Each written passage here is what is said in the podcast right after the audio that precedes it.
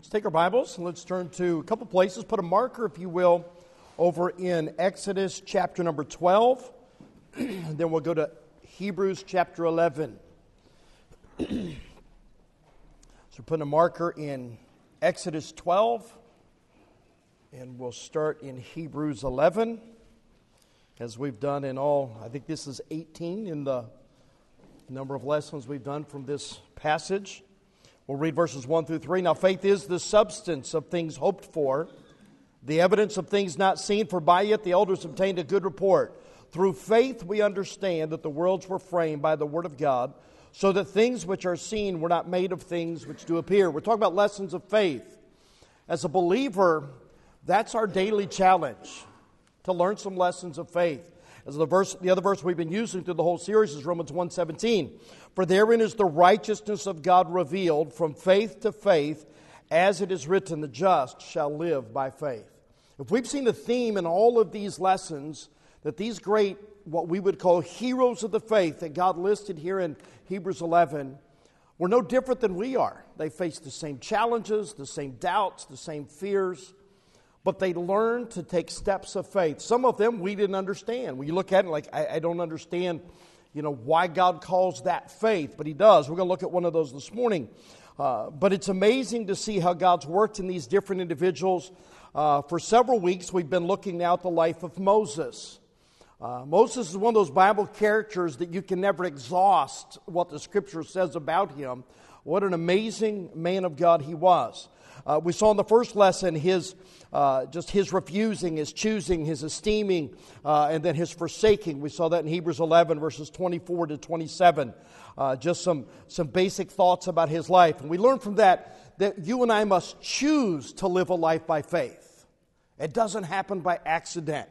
Uh, last, the last two weeks, we've looked at uh, the lessons of faith from the life of Moses when he was come to years uh, the origin of his faith coming from his parents, the timing of his faith that showed up when he was a full 40 years old, as it says in Acts chapter 7. Um, we talked about the timing of his faith. Uh, and then the consequences of his faith we looked at last week. And uh, this morning we're going to get to the part of faith most of us would think about when we talk about Moses. It's interesting, the first part that God mentions about Moses being faith is not when he was 80, when he was leading Israel, but at 40, when he made the decision to leave the things of the world and follow God. And God used those inter- intervening tw- uh, thir- uh, 40 years to prepare him for that. Look at verse number, uh, let's see here, verse number 28. We'll go there. Uh, actually, we'll go ahead and start at verse number 24. By faith, Moses, when he was come to years, refused to be called the son of Pharaoh's daughter, choosing rather to suffer affliction with the people of God than to enjoy the pleasures of sin for a season, esteeming the reproach of Christ greater riches than the treasures in Egypt, for he had respect unto the recompense of the reward. By faith he forsook Egypt, not fearing the wrath of the king, for he endured as seeing him who is invisible. Now, our, our text for today.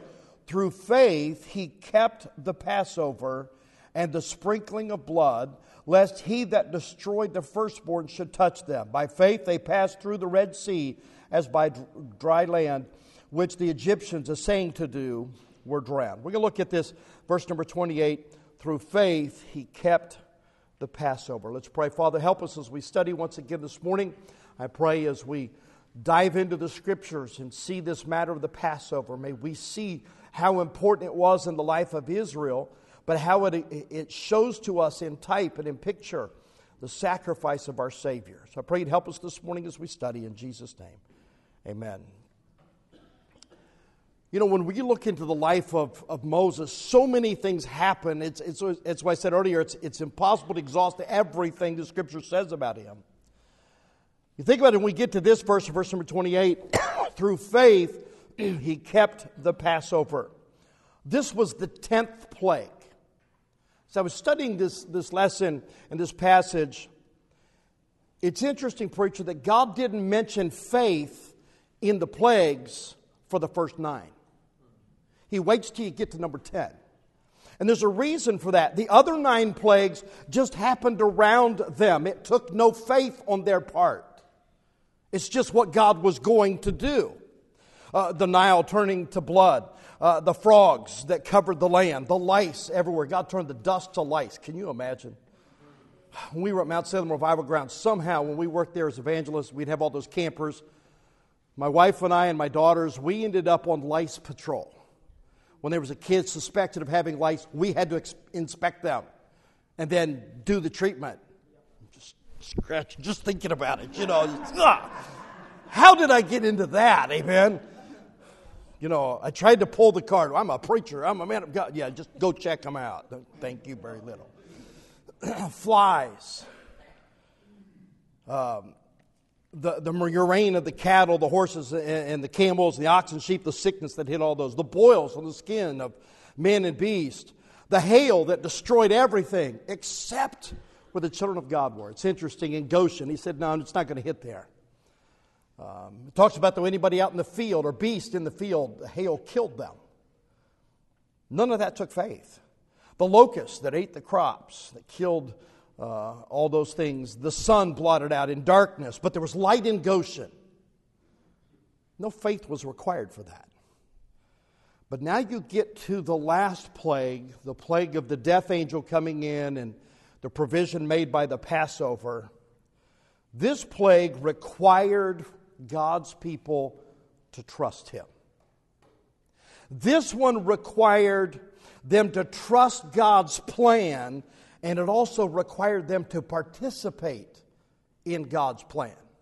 So many times, what we call faith, for most of us, it's passive. We're not really doing anything. Uh, and this is where I've often said that most believers are practical atheists. Just think this week how much did you do by faith, or how much did you just do because that's what you always do, and you've got your job, you've got this, and you didn't really have to trust God? But on this matter of the Passover, this one they had to trust God, they had to obey Him. You see, some things God will just do on your behalf. That's what the first nine plagues were. That was getting uh, Pharaoh ready to let the children of Israel go. And by the way, it was God that kept hardening his heart. You say, why did he do that? Uh, as my friend Randy Taylor preached a sermon, when God decides to have fun. All those 10 plagues, it's God mocking the, the gods of Egypt. They worship the Nile. Oh, really? Let me turn that to blood. I'll kill it. Uh, the frog. You want frogs? I'll cover the land with them. Then they made it. Then they died. And the Bible says that it stank. Can you imagine? Uh, the lice. I mean, just everything that they worshipped got attacked. Why? Because he wanted to know that there is a God, and he's the God of Israel. But now he was wanting them to apply their faith. This was something new for these people of God. He was now giving them instructions on how to approach him. That's what Passover was all about. Uh, he was showing us that the only way we can get to him is through the blood.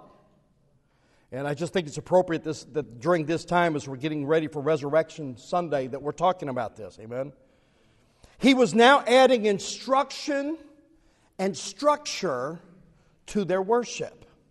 Uh, let's look at the details of the Passover. If take your Bibles, please go to the book of Exodus, chapter number 12. And we're going to have to just go quickly, but man, there's some great truths here.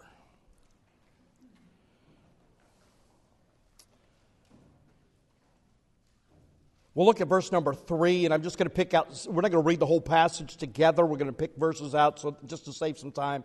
Verse number three Speaking to all the, ch- the congregation of Israel, saying, In the tenth day of this month shall they take to them every man a lamb according to the house of their fathers, a lamb for a house. Notice what he was saying here that they were going to, every, every house, every family was to get a lamb. Now, what they were going to do, was they were going to slay that lamb, they were going to apply the blood on the doorpost and on the lintel, and we'll get to that in a moment.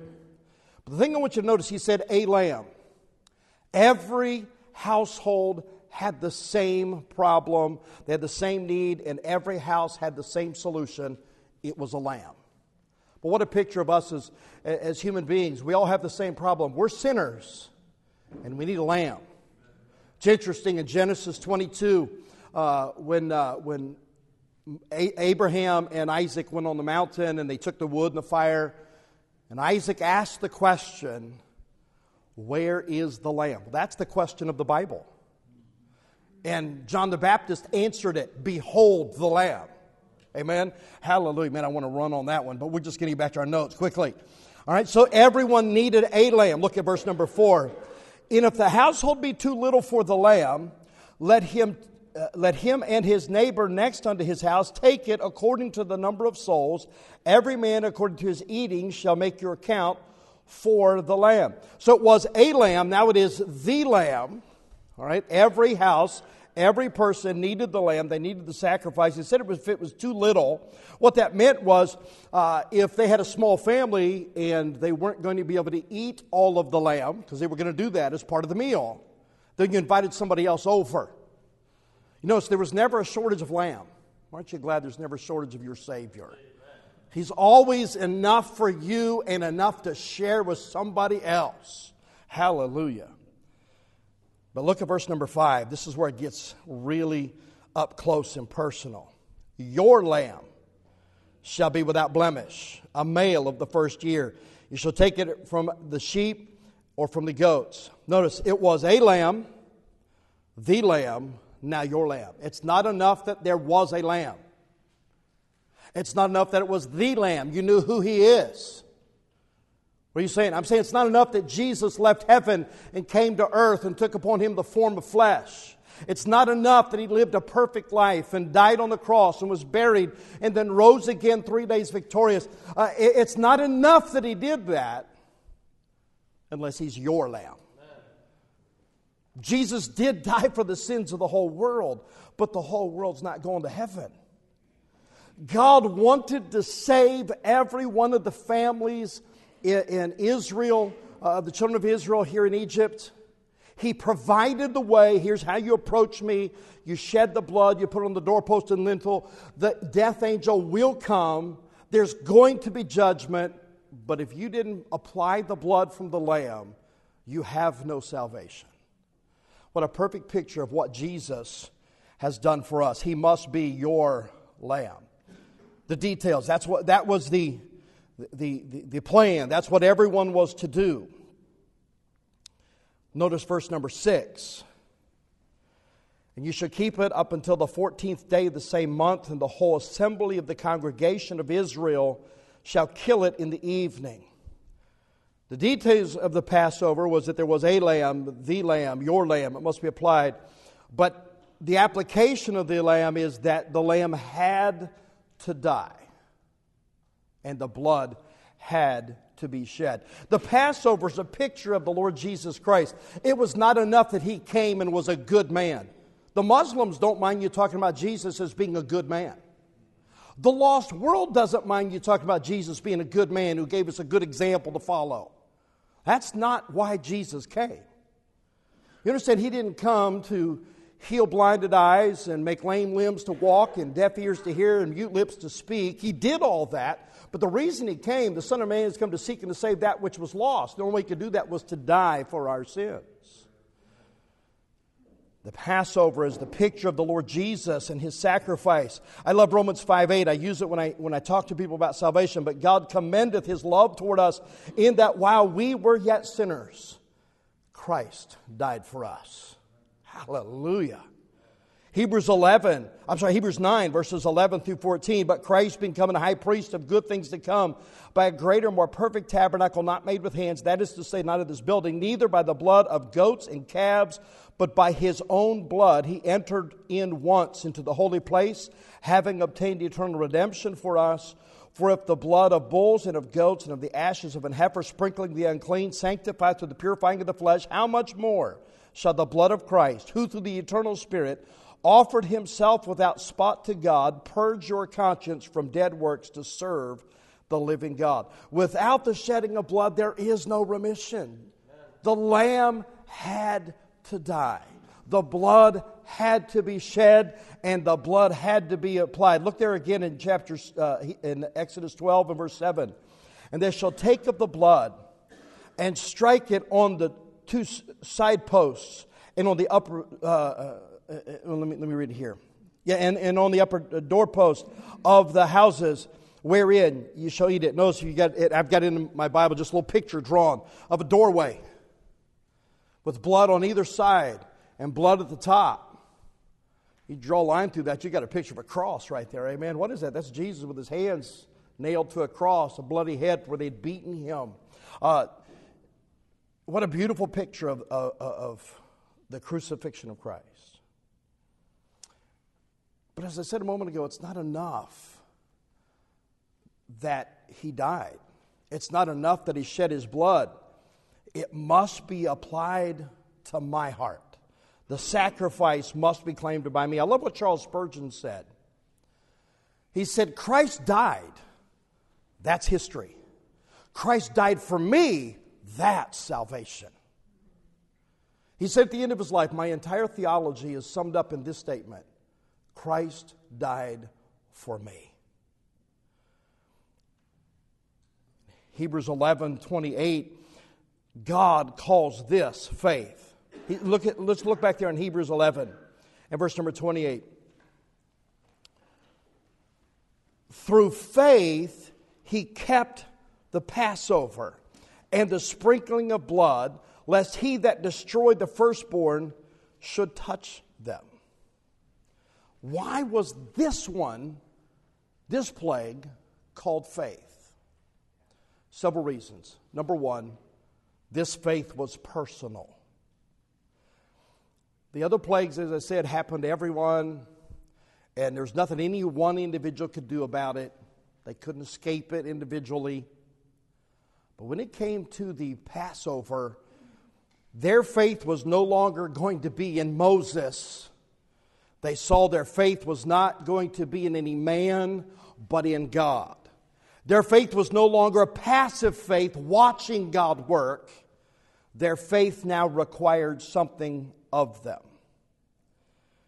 Prior to this plague, all the nation of Israel, the children of Israel in Egypt were doing was just watching as God did what he would do. And as I said already, that's where most of us spend our Christian life.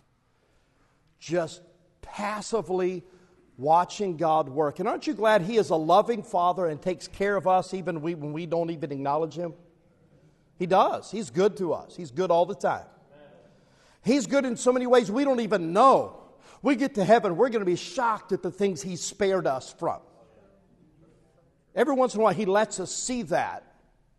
And, and, and you know, whether it's, you know, you're traveling down the highway and you get delayed, you left late, and then as you leave, you go past a normal spot in your, your travels, there's a horrendous accident, and you realize, had I been on schedule this morning, I'd have been there. Our daughter Becky just went through one of those with that, that horrible accident on, on, I, uh, on 696 just before you get to 75. That one happened right when she's normally there, and she was late that day. You know what that was? That was the providential hand of God holding you back. We don't even know all the things that we didn't see. In those first nine plagues, that was God showing, You're my people, I'm going to take care of you, but they didn't have to do anything for that one. But that, when, uh, when it came to the Passover, it became personal. But the second thing is this look again at verse, 11, uh, verse 28 of Hebrews 11. Through faith, he kept the Passover and the sprinkling of blood lest he that destroyed the firstborn should touch them. You know what's, what's going to happen? When, when the death angel would come in, any household that did not have the blood on the doorpost and on lintel, the oldest would die. His faith had consequences. We like to think of faith as always positive, and we like to think we like to think sometimes that Faith is, uh, faith is optional. We sometimes think, well, I can trust God if I want to, but if I don't, it'll still be okay. Tell that to the firstborn in Egypt that night. Their faith required something of them. Uh, go back to, uh, you're there in um, Exodus 12. Look down at verse number 29. And it came to pass that at midnight, the Lord smote all the firstborn in the land of Egypt, from the firstborn of Pharaoh that sat on his throne unto the firstborn of the captive that was in his dungeon, and all the firstborn of cattle. And Pharaoh rose up in the night, he and all his servants and all the Egyptians, and there was great cry, a great cry in Egypt, for there was not a house where there was not one dead. Just think about that. Imagine as he stood there at his giant palace listening to the land. As people moaned and groaned, as they cried out, as they mourned. When God said, I want you to participate in the Passover, this step of faith had consequences. We sometimes think, well, if I don't step out in faith, it'll still be okay.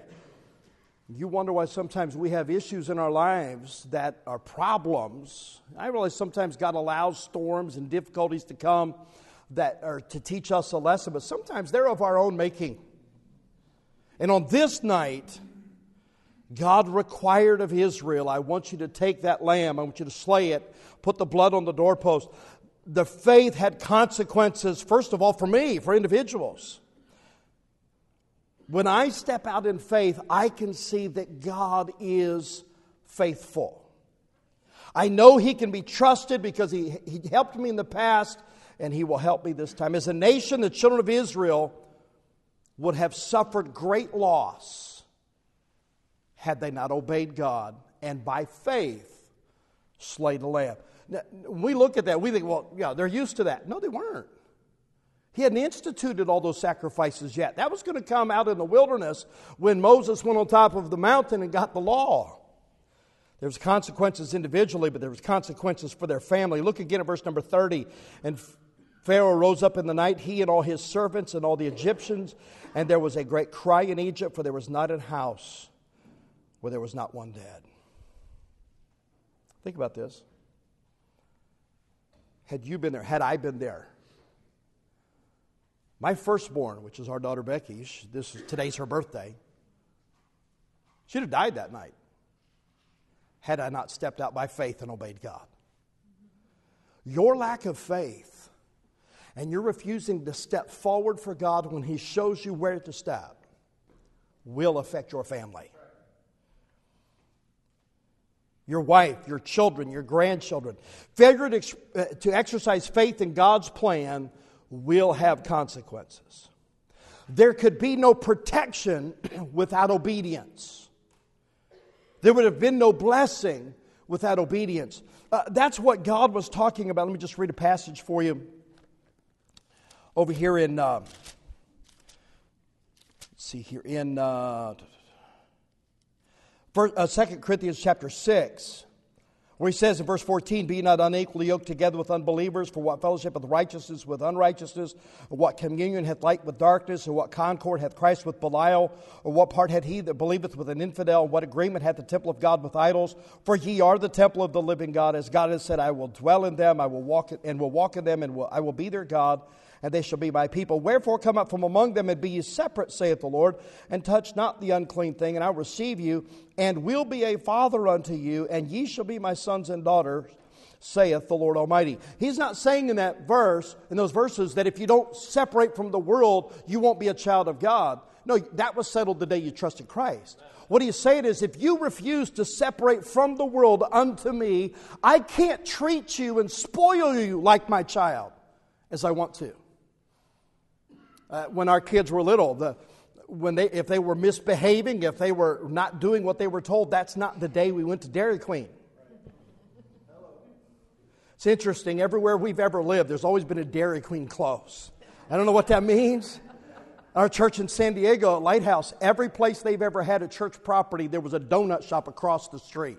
I don't know if that was a prerequisite to buying the property, but it sure came in handy on Sunday morning, amen. I'm missing some of those donuts right now. Oh man, thinking about that. But anyway, but faith has consequences.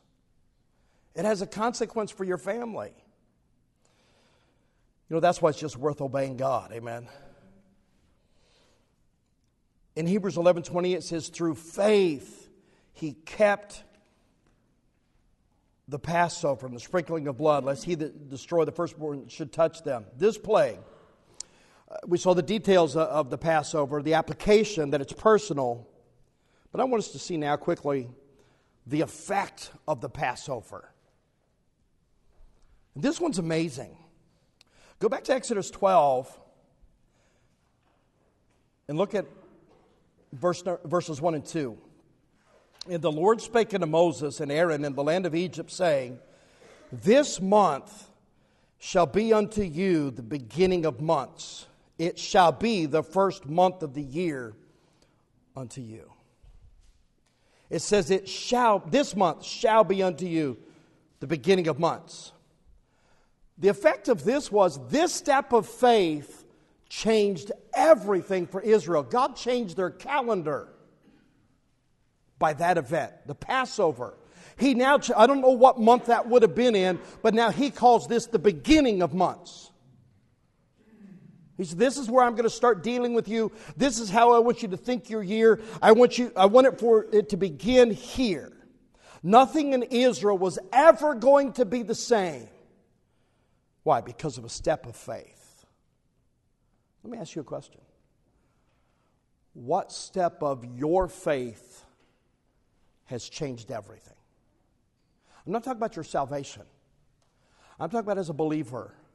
What is it that you've taken a step by faith, and because of that, your life has never been the same? That of your children has never been the same.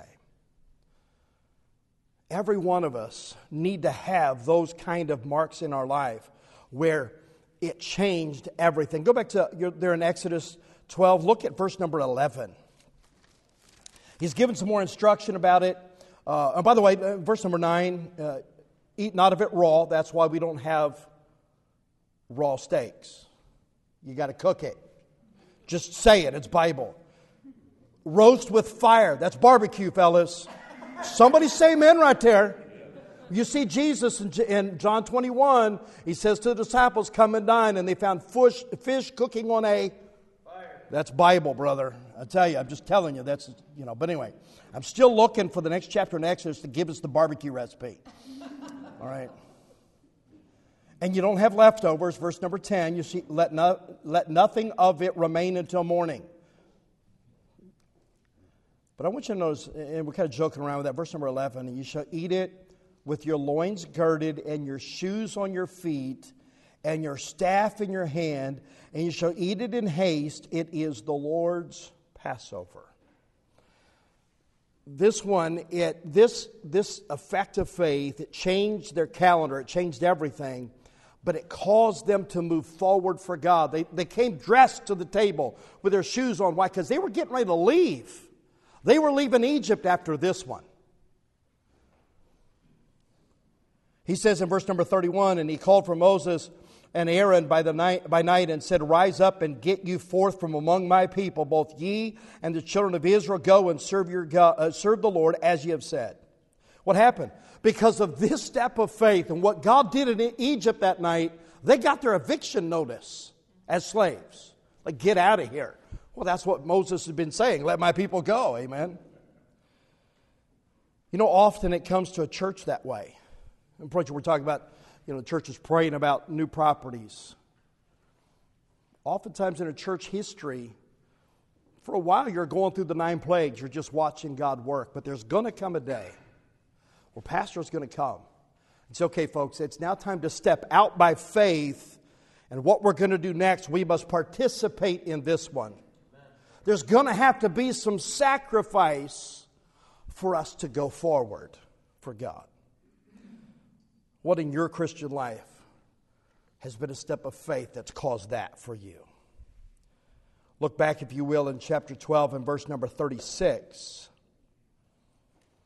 And the Lord gave the people favor in the sight of the Egyptians, so that they lent unto them such things as they required, and they spoiled the Egyptian. Their faith brought favor from others. Now think about this. You get the, the, you go on a little further in the book of Exodus. You got Moses on top of a mountain. Uh, you know, in chapter 20, he's getting the law from God. He gets the plans for the tabernacle. And in that tabernacle, they're going to be coating things with gold and with silver. Can I tell you a secret? Slaves don't own gold and silver. Where did it come from? The Egyptians paid them to leave.